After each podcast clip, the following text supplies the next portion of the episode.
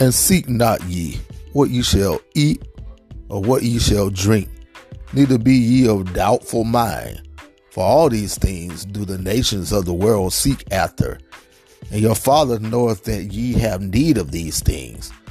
But rather seek ye the kingdom of God, and all these things shall be added unto you. Luke 12, 29 through 31. Join us every Tuesday night at 7:30 p.m. for Bible study via conference call 701-802-5272. 701-802-5272. Conference code 6470-833. 6470-833. Happy Saturday to each and every one of you. Hopefully you've had a great day.